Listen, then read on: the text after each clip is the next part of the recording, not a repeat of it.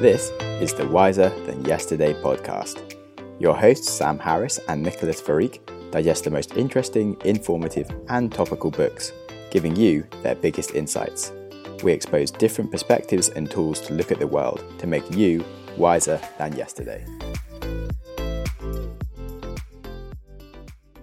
Hello, everyone, and welcome to the Wiser Than Yesterday podcast. My name is Nico. As usual, I'm joined by my good friend and co host Sam. And today, in this episode, we're continuing our path of entrepreneurship slash business. And we have just read the High Growth Handbook written by Elad Gil, co-founder of Color Genomics. He's a former vice president at Twitter, and he's an investor and advisor to Airbnb, Coinbase, Pinterest, and many other startups. And so his book, The High Growth Handbook, is quite literally uh, a handbook that contains tactical advice on key issues for post-product market fit companies. And so the advice that he gives are examples such as the role of the CEO, how to manage a board, how to hire executives, late stage fundraising, M&A, and many other topics. So, Sam, I know that you're currently running a company which is not in the high growth stage yet, but what did you think of the book and what were your takeaways? I enjoyed the book. I did start reading it a long time ago and stopped reading it because I was like, I want to read this when I'm in this stage.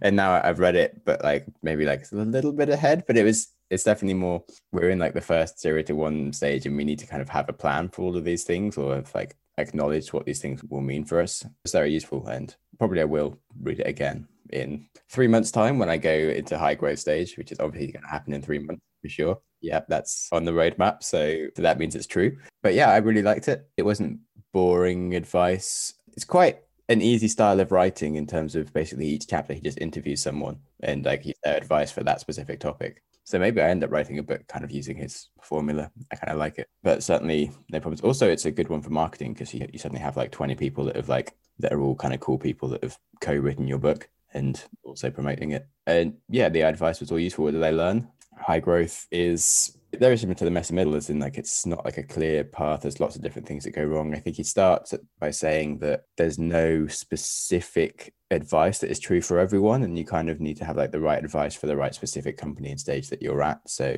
trying to acknowledge too much of the things they say don't make so much sense but even you know some of the stuff around like culture and management where they're like oh, every six months you kind of have a different company and different culture we've gone from basically two people to six people we maybe took on three people last week and like the culture is just like holy shit we really need some like sort of things that sort of define how stuff goes but probably it's still going to be like different and yeah, so it did have like appropriate stuff even now. And what else did I learn? Lots of things. The importance of like CEO's role and what I should be doing at different stages changes a lot, which is kind of useful in like how to handle people which we can kind of dig into. The book is actually not really made to be read like in one go. It's more of, as it said, a handbook where you're managing a company, you're building a board, and you're like, okay, this is getting tough. Like you can grab this book, read the chapter on the board, and there should be some very valuable takeaways there for you to use and really just take into account when you're doing the things that you're doing as a startup, as an entrepreneur and a CEO. Exactly. So it's like a chapter on how to handle your board, a chapter on how to IPO, how to do a series,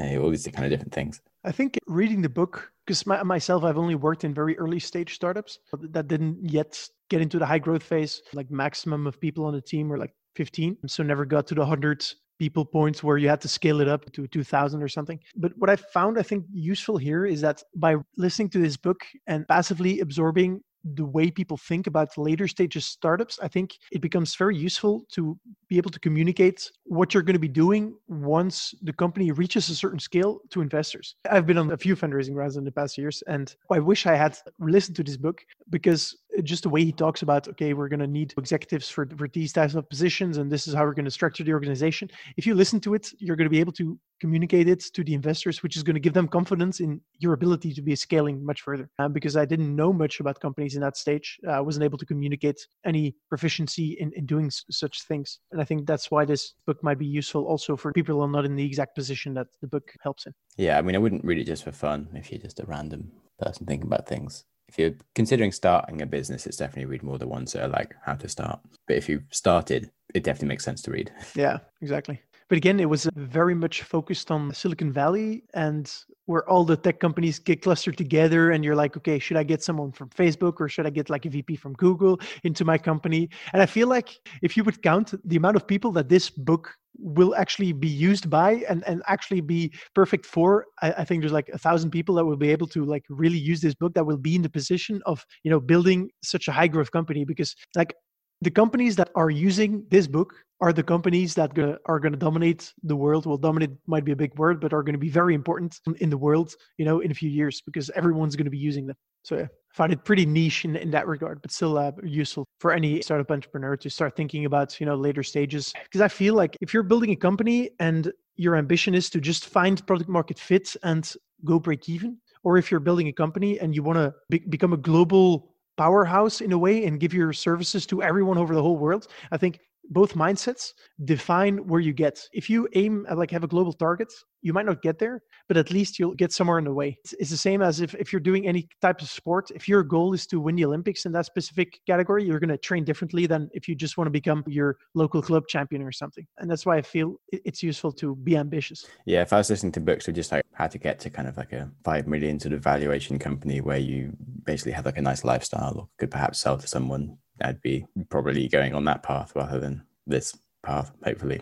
And I think in absolute terms, it's going to be better if you aim higher uh, and not reach your goals than if you aim lower and do reach them. All right. So, a few of the things that he talks about. So, for example, he has three main things that kill early stage companies. And so, one of the points is failing to find product market fit. And so, I think a lot of early stage companies think they have product market fit way too early. And that is because there are different types of users. And usually, the early adopters are very lenient and very easy. And so, what happens quite often is that you see that you can make money, yeah, like the positive unit economics uh, for the early adopters. But the moment that you're trying to go mainstream, these unit economics uh, go negative and you actually lose money on every new user that you get. And that's something that I found quite interesting. And so what he says is that the best signal to a company of having you know a good product market fit is the ability to raise prices repeatedly without losing customers so the moment that you can raise prices and not lose too many of your customers, of course, you, lose some, but not too many. That is the sign that you have found a product that the market really needs and that you're on your way to start scaling really hard. I like that one. I uh, didn't realize that was from this. I was quoting that the other day to someone. Cool. So, yeah, the superhuman product market fit methodology is more about like how disappointed you would be if you could no longer use the product. And they reckon once you can get to 40% of users saying they'd be like really sad if they could not use a product again, is when you've reached it. But uh, yeah, I think, I think that's a, a, Warren Buffett quote. Actually, is the the sign of product market fit being, being able to yeah being able to raise prices. But either way, it's just a it's a very confusing one in the start. Where I think they say you kind of just have kind of like happy ears for the whole situation where like you're talking to your super users and they love it and you're like yes you've got product market fit and realistically like 99.99% of people have never heard of you and probably don't care that much about what you're doing and you still have to build quite a different thing for it to actually then be mass marketable Another early stage company killer, according to Elad Gil, is uh, the co founder conflicts. So, uh, problems that arise when there's lack of clarity on decision making, product vision, and overlapping founder roles. Do you notice that being a potential problem in the company that you're building now? Not so much in terms of my business partner. Like I've known him since I was 10. We're, we're pretty solid on these things. Some of the decision making, I think we have realized we need to be a lot more clear on, which has got a lot better. And overlapping founder roles that's partly back to the decision making as in has been a bit less clear but has now become a lot more defined. In terms of I've kind of been had ownership of everything in terms of my skills whereas Jack has been a bit involved on on like the funding side and like the growth and marketing side but not doing so much of that because we didn't have a product and was initially kind of coming up with excuses for why that wasn't really that useful. But now he's kind of like got to the point where actually he's like, okay, there's lots of things I can do, and he's kind of taking ownership of that area. And as a joint, we are sort of both working on like culture and, and hiring and, and this sort of stuff. And so I think we've got like a lot more defined on our roles, and then we have a very clear role and need available for like a CTO who we are pretty sure we've identified. Maybe next week that'll be a different story. Hopefully it'll be a oh my god, we had the best co-founder CTO ever and is owning this area, and then life will be great but that this is like the big worry is like the co-founder conflict because we don't know this guy and you know it's your co-founder is basically like getting married to someone and you kind of need to reach, need to be able to like trust them and like i've had this issue with other people where you kind of think that you know them really well and turns out you really don't and, and that's something like i've done for a few years and i thought was like one of my best mates. So we're definitely like we're both we're all in the same thing of like wanting to move as fast as possible to make this happen and also not wanting to move too fast at all. And trying to do everything we can to get to know each other but he's also like in a different country. And it's a bit inconvenient this whole coronavirus not being able to like meet each other. In normal scenario we would just like be on a plane and train and, and be in the same place for like a week. And ideally you, know, you could just come move in with us and, and do textiles from here, but a bit annoying. And everything we can to go as deep into like everything about each other and just been super honest ourselves with like our own problems and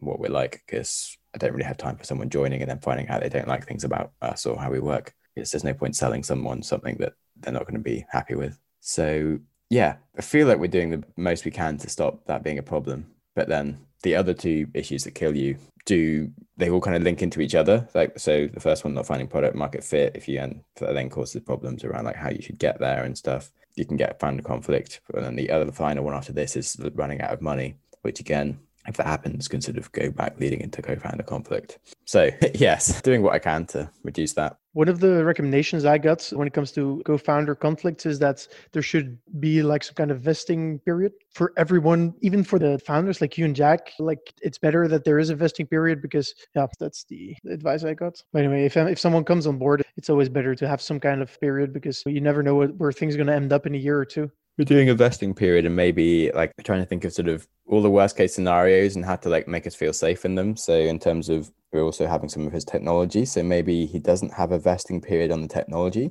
But if he does leave, we obviously don't want to have like someone with any kind of meaningful amount of shares in the company that isn't one of the founders. So we kind of also want to have the right to buy those shares off him at like the first valuation kind of thing. So he still knows that he'll get more than the valuation of naught for those shares, but also he can't like keep them for the next five years if we are actually still growing kind of thing. So yeah, trying to work out something that kind of feels fair for everyone so they can kind of just so that we don't have to like trust each other as humans and can just sort of know that like okay what we've agreed to is something that we can just feel happy with regardless but it's kind of confusing one one of the things that struck me in this whole book was it talked a bit about fundraising and how to raise funds for your next rounds and how to manage your board, what kind of people you want on your board, etc. Because if someone does main, big investments, even in the early rounds, they usually get a spot on your board. And so in the book, they talk quite a lot about that. I've been in the fundraising space for a while now, and it's very different fundraising for a tech company in Silicon Valley than it was for a tech company in mainland Europe, in Belgium, because he made it clear that for companies that he's advised or he worked in like you can choose your investor instead of just hoping that someone is willing to give you money oh man the way he talks about it is so funny. So you might not always want to go for the highest valuation because you want an investor that can you know help you introduce you to new talent other executives that knows the industry etc and that usually is more important than uh, the money itself and having a higher valuation. Meanwhile myself in my companies i was like okay if you give us a euro we'll be happy you know? So yeah it's pretty funny how different the world is if you're in silicon valley building something that has the potential to take over the world or have something relatively local which is not super scalable so that was one of the things that really struck me. And also how important it is to have a, a good name and network. So if you have the intention of starting a tech company, I think one of the better things you can do is start your career at one of the huge tech giants in Silicon Valley, basically. So if you go work at Facebook or Google or Tesla or, or some of these companies and you make it relatively high on the corporate ladder, and I think because these companies are meritocracies, and if you perform well, you should be able to get up to a relatively high level. I think that is going to really give you a head start to to raising capital because if, if you have an idea and you you know it's very scalable but you do need a lot of starting capital it's going to be very hard to do that from your college dorm as uh, some very famous founders have done it. But if you can say like okay i've worked uh, at google and facebook and i was a vp of engineering there and i'll be the tech lead then that will i think very much help you in getting money and funds definitely or having already run some kind of business that was successful. There's a similar company that started like I think in April to us, but they started with like blogs and text content so that you can like share that with your friends. You can make highlights and stuff, and you kind of have like the sort of knowledge base for yourself. So it's a bit more around the learn. It's well, it's a lot more focused around the learning, but still the actual way like database and everything structured and sort of features in that sense. And but the guy ran this company called Super Awesome that just sold to Epic Games. It's like a kid friendly technology thing and they sold for like a few hundred million kind of thing. And he, yeah, he raised, he wasn't going to bother raising around because he'd already put like 200K into the idea. And then, then they're like, oh, actually, let's just go super hard on this because of its lockdown and, and whatever. And he started like an angel round. It was oversubscribed like closed it within two weeks. And then because that went so well, like a month later, he raised 1.4 million. And like literally still there, like just trying to get into some form of accelerator, maybe to like working on it for six months. It's like, fuck's sake. And then, and now they've like, they, they put their roadmap together for the next two years and they managed to do like one of the big features much faster. So it's like, well, because we showed that we could build this thing so fast, we're going to do like another round next month. Like, you're like, bro, I'm still like, and it's like, yeah, well, you know, it, it sort of gets much easier once you've kind of got some backing on those things. But also, you know, it is kind of de-risked as an investor. It's like it's just one of the clear signals that he kind of knows what to do with the money and probably has the contacts and the stuff. So it, it's just validation of yourself. And so certainly, you know, when you are starting out, don't really be ultimately if this company goes amazingly well and in five years' time it's worth a billion, but I only actually own like a million worth of it, like that's actually not the end of the world in terms of I'm much more likely to become a billionaire after that from this going so well and people being like, shit, Sam Harris, this guy's the guy, than if I try and like make as much money from this one and like actually, if I put any kind of limitation on its growth just for trying to own more of it, it's kind of actually not that useful for your first company, which it's kind of hard one to learn, which probably is why some of my other companies didn't grow so well because I kind of like, you know, they're always like, well, don't give away too much. You know, you need to like get your fair due from it. And it's like, well, actually, it doesn't matter if what you're trying to do is like long term success rather than short term ownership or something. Sure. And you're still so young, so you have like time to go through a whole company cycle and then start a new one. Time goes fast. And especially if you do like optimize for moving as fast as possible, like, okay, giving away some of your company to acquire someone else that helps you move like literally three months down the road in your roadmap. And like, that makes sense, which is literally what I'm doing right now with a co founder of like giving away some of my business to just move our roadmap three months ahead in terms of tech, but also get some skills for the long run. Hopefully, a good guy. Mm.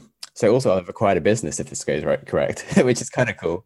It's a funny one. Anyway, moving on. Uh, we didn't even get to the third point of what kills a startup, which is running out of money. Which, yeah, basically trying not to run out of money. Which is, is a confusing one because it's like if you think trying to raise VC money, like they always say, okay, maybe you don't need product market fit, but they want as many signals as possible. So you need some kind of clear traction and like people buying into you and these things. And then like probably you need some form of demoable product and stuff like in Muscle and Techstars, if you can try and show as much progress during the thing as possible, like that's really exciting. So you kind of want to like burn your ships, spend all of your money as quickly as possible to like give you the chance, especially in my scenario of current company, because like, there's just so much noise around new audio apps at the moment and stuff that like if we try and play the long game and sort of like okay, we just get like one co-founder that's technical and we don't spend any money and perhaps it takes us two years, the market would have disappeared and there'd be no chance. So like we kind of need to kind of have like an app that like solves a problem that we've found right now. Otherwise, like the problem won't be there.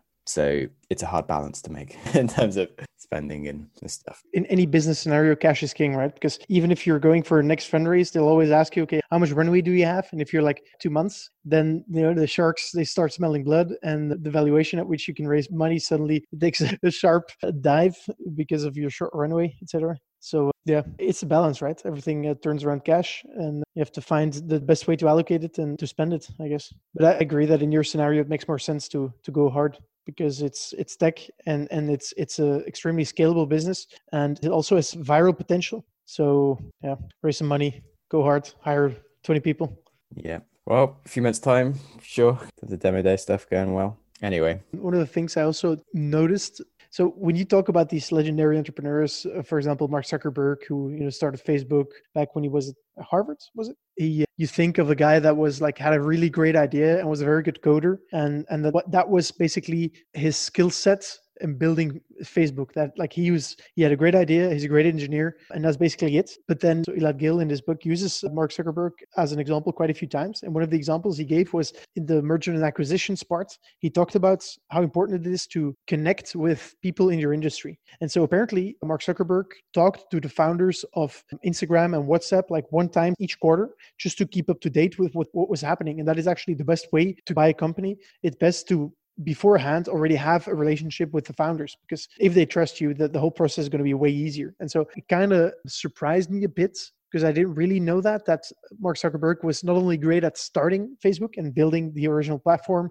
and having a great vision but was also great at you know the later stages of the whole cycle And that makes startup entrepreneurs like Zuckerberg or Elon Musk so amazing is that they are good at the early stages, but also good at the high growth stages. And now they're still really good at these stages where they're running some of the biggest companies in the world. Yeah, it's, it's the problem with the like, press and media is you kind of become famous for like the one thing. And but like Steve Jobs actually not is pretty technical, cool guy, as well as being like the legendary, just visionary kind of side of things. But you kind of need to have all of them basically. Kick it off. You kind of need to be like you need to understand like the tech side. You need to understand people. You need to understand the industry and have like visions and think long term. And you need to understand VCs and raise investment and all of that game. And you kind of need to be on all of it. And you need to just be like an organized human that can like actually make sure everyone knows what their tasks is at the right place in the right time and give them the ability to do them, which is not the easiest thing. I might I might be struggling with it. Maybe. It's okay, man. He also says quite a few times that every entrepreneur, every CEO makes a lot of mistakes. You cannot do this without making any. So he was always very happy to make mistakes and it, that I think it also says that like he was also had like a lot of strong opinions, but was always willing to change them based on any new information, which uh, strong opinions weakly held. Pretty essential. Cool. For me, those are the main takeaways. I think for me, this book is almost like a university handbook that talks about like one chapter in a company's life that you can use as a reference for things that will go wrong while you're, you're building a company that is in that particular cycle. You have something specific you want to discuss, or you want to give us a rating and your main takeaway? There were some things, but are you saying that you are out of time and need to go soon? No, no, no, not necessarily. No, no, I waved because your hand was in front of your mouth. I was like, is someone else something? What's going on? No, so I'm, I'm gonna I'm gonna do this if you're touching your face. Cool. And then like this when I'm just speaking nonsense or Yeah, I like this. Okay, cool. In the interview with Joelle Emerson, there's a lot of growth and feedback from managers. Do you remember any of that? No. What about the CEO responsibilities with Patrick Collison from Stripe?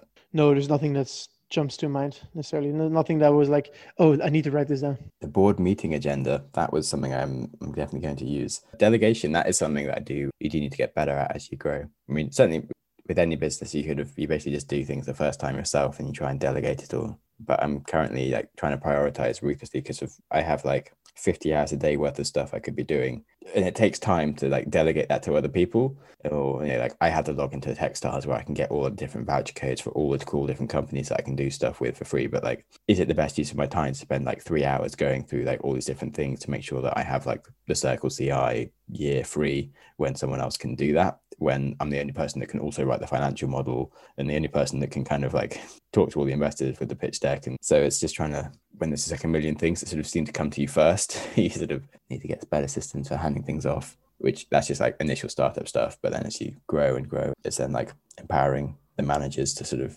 manage their things and give them the right feedback. And it's a kind of hard process. And what also struck me about delegating and in general managing people was how important it is to manage people and to work with people instead of you're working on an extremely technical product and you think that as a leader of that company, understanding the technology is most important. But that was actually not the case at all. If you listen to this book, it's very clear that the best people to have in these kind of companies are the ones that can make shit happen. Executives and managers, they don't do things themselves they have others do it and that is so important to be able to communicate to have processes in place and that's actually something that i really took away. So as a big part of the book talked about uh, hiring a coo so a chief uh, operations officer and in general i think once a company comes into the high growth stage processes become so much more important and that's why i think i'm not sure if i would thrive in like a, a high growth stage because I've worked in, in, very big companies, in very big banks that had a lot of processes, and it bothered me so much. Like I hated having to ask five people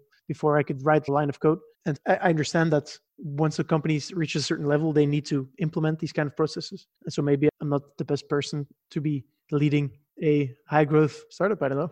If you have a COO that, that can do all those things, so we've certainly established. So technically, I'm CEO, and Jack is currently the COO because we didn't really have like a different title for him. But he's like he is not a COO, and we're both safe with that. If he was to hear that, he, he would be agree. He, he's just not like a processes person. Like he needs a secretary to make notes for him and like actually make sure he's got all the right follow-ups on his plate and stuff. As in he's like relentlessly good at like sales and picking up the phone and making deals and that kind of stuff. But in terms of like delegating tasks specifically to people in like an orderly manner and like putting any systems in place, it's just like it's a bit chaotic. But he's great at what he does. So I'm, I'm happy with him as a co-founder, but uh, we definitely need like a COO style person, which was like I was on the phone with a, a nice lady who's one of our mentors who's been starting a podcast giving her advice. She's run like quite a few businesses before as a COO or CPO. And she was kind of really like dropping a lot of hints that she would love to join us as like I'm just looking for like a, a startup that I can like co-found with someone. I really love podcasting. And I'm like, oh, I wonder if I know anyone. But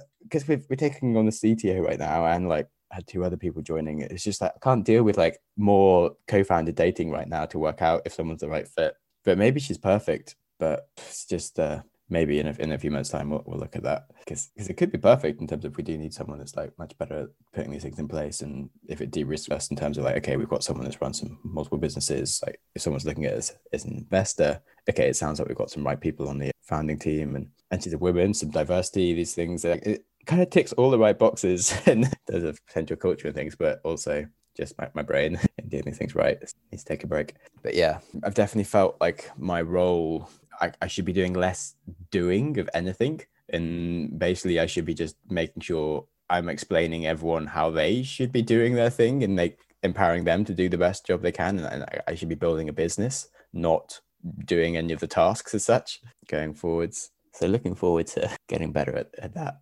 I think one of the things he also talks about is for CEOs that you should be careful not putting yourself in the picture too much and like defocusing from what you're really doing because you're saying that you're talking to many mentors and many potential investors etc and there i think he would say that be careful not to lose sight of what is really important which is the viability of your business right where you know you can talk to a, million mentors but while you're talking to mentors and gaining more insights on how to run your company, you're not actually running your company, right? So I think that's something that you could potentially take away from that. I don't know how you're handling that, but I guess as you read the book, should be okay. I think it was really useful the start of Techstars, the first month where we met like 100 mentors and like the follow ups and stuff. Like it really sort of accelerated where I was on so many levels and like taught me lots, but it's definitely not so helpful right now. And um, really not trying to. And I felt like we kind of went through and found most of the like introductions to people that we needed to know and that kind of stuff through doing it. And maybe like a weekly sort of call with like a few of our lead mentors, like almost like a board style or something to just talk about things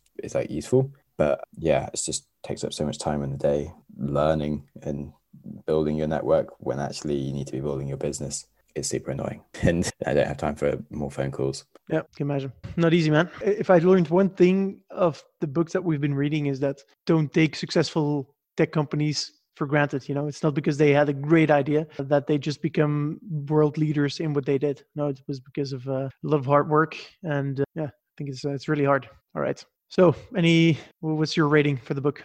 I think seven. I'm gonna go with seven. It seems really useful. I think I will get more out of it when I read it again next, and it will keep on giving. I also feel like maybe it could be a bit more condensed if it is to be a handbook. It, it's written more as like a long book, even though it's a handbook, and you could sort of condense it down to more like one page on each chapter of like how to do these things, and there's like a, a more a. It could be more structured as a handbook, and maybe at the end of each chapter have some like specific. Okay, these are the kind of like questions you need to ask yourself. This is like what you need to do. Whereas it's semi a handbook, but it's like it's a long chapter for each thing where you do learn all the things that you need to learn for that section, but I think there maybe it could be like a handbook to go with the handbook. So you read all this for like general interest, but then there's like a shorter version where it's like the, the one page of like this is the summary of what you learn, and like a two page like working sort of pull out where you kind of go through each box to tick for like doing that stage or something. Like okay, these are the the processes you need to, to talk in management. This is like the type of meeting agenda that you have, and like this is how you run it,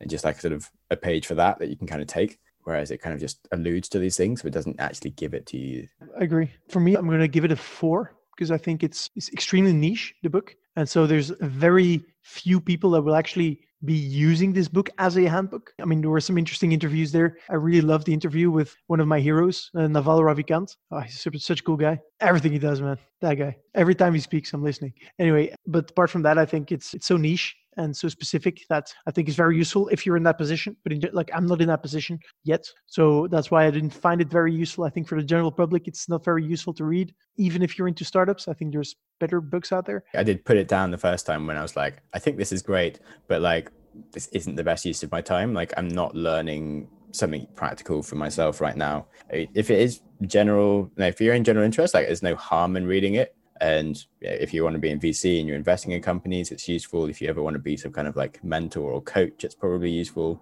If you're working in one of those companies, it's useful to know what the rest of your management's going through. Or if you're in management in those companies, it sort of also makes sense. So I wouldn't say it's just like the few thousand people that are maybe running companies. It's a lot of people that are engaged with them that it sort of makes sense for. But I still wouldn't necessarily say it's the most useful book if you are one of those other people to read compared to like maybe something else that could change your life. Exactly. All right. That rounds up this episode. For the next episode, Sam and I will be reading Obviously Awesome, written by April Dunford. So, yeah, stay tuned for that and uh, see you in the next episode. Cheers. Thank you. Hey there, Nico here your second favorite host of the Wiser Than Yesterday podcast. Sam and I would like to get some feedback from you. So, what we're going to do from now on is each episode, we're going to select one random comment from the past weeks and we will give them a free electronic version of the book that we've just read. So, if you like what we are doing, or if you don't like what we're doing, or if you, uh, have a comment or a question, just reach out and we might be in touch. Cheers. Thank you for listening to our podcast. As you know, we are doing this to try and help you get smarter. Well, I have another project for podcast listeners just like you who want to be smart. Nico and I learned so much from reading the same things together and discussing them, and I wanted there to be a tool that made it easy for anyone to listen to the same podcasts and books together with their friends. So I'm building the app Syncify, which does just that. It connects you with your friends in the app. Listen to the same things at the same time or create shared playlists and work through them at your own pace. You can share comments and highlights of your favorite bits, and become smarter by seeing what your friends think around the same content that you enjoy. As a bonus, it also helps with your mental health and reduces isolation. Personally, I hate publishing my life on social media, which I find all rather antisocial, and I don't go out of my way to phone a friend for no reason other than the fact I feel lonely. But I do love doing things with other people, and having my friends listen to the same things is, is really awesome. I mean, I used to speak to Nico like once a year before we started this book club together, and now we talk all the time because we're just doing something together. So do yourself a favor and sign up for the Syncify app at syncifyapp.com, and I really hope it helps. Thanks a lot for listening. If you enjoyed the show or learned anything new, be sure to share it with your friends. And I just can't tell you how great it is if you were to happen to leave a review on iTunes. These really do help quite a lot. If you have any questions or books that you'd like us to read, feel free to reach out to us through the website wiserpod.com or reach out to us on LinkedIn. And just keep loving and keep learning, and ideally, keep listening. Big love from Sam and Nico, and the Wiser Than Yesterday podcast.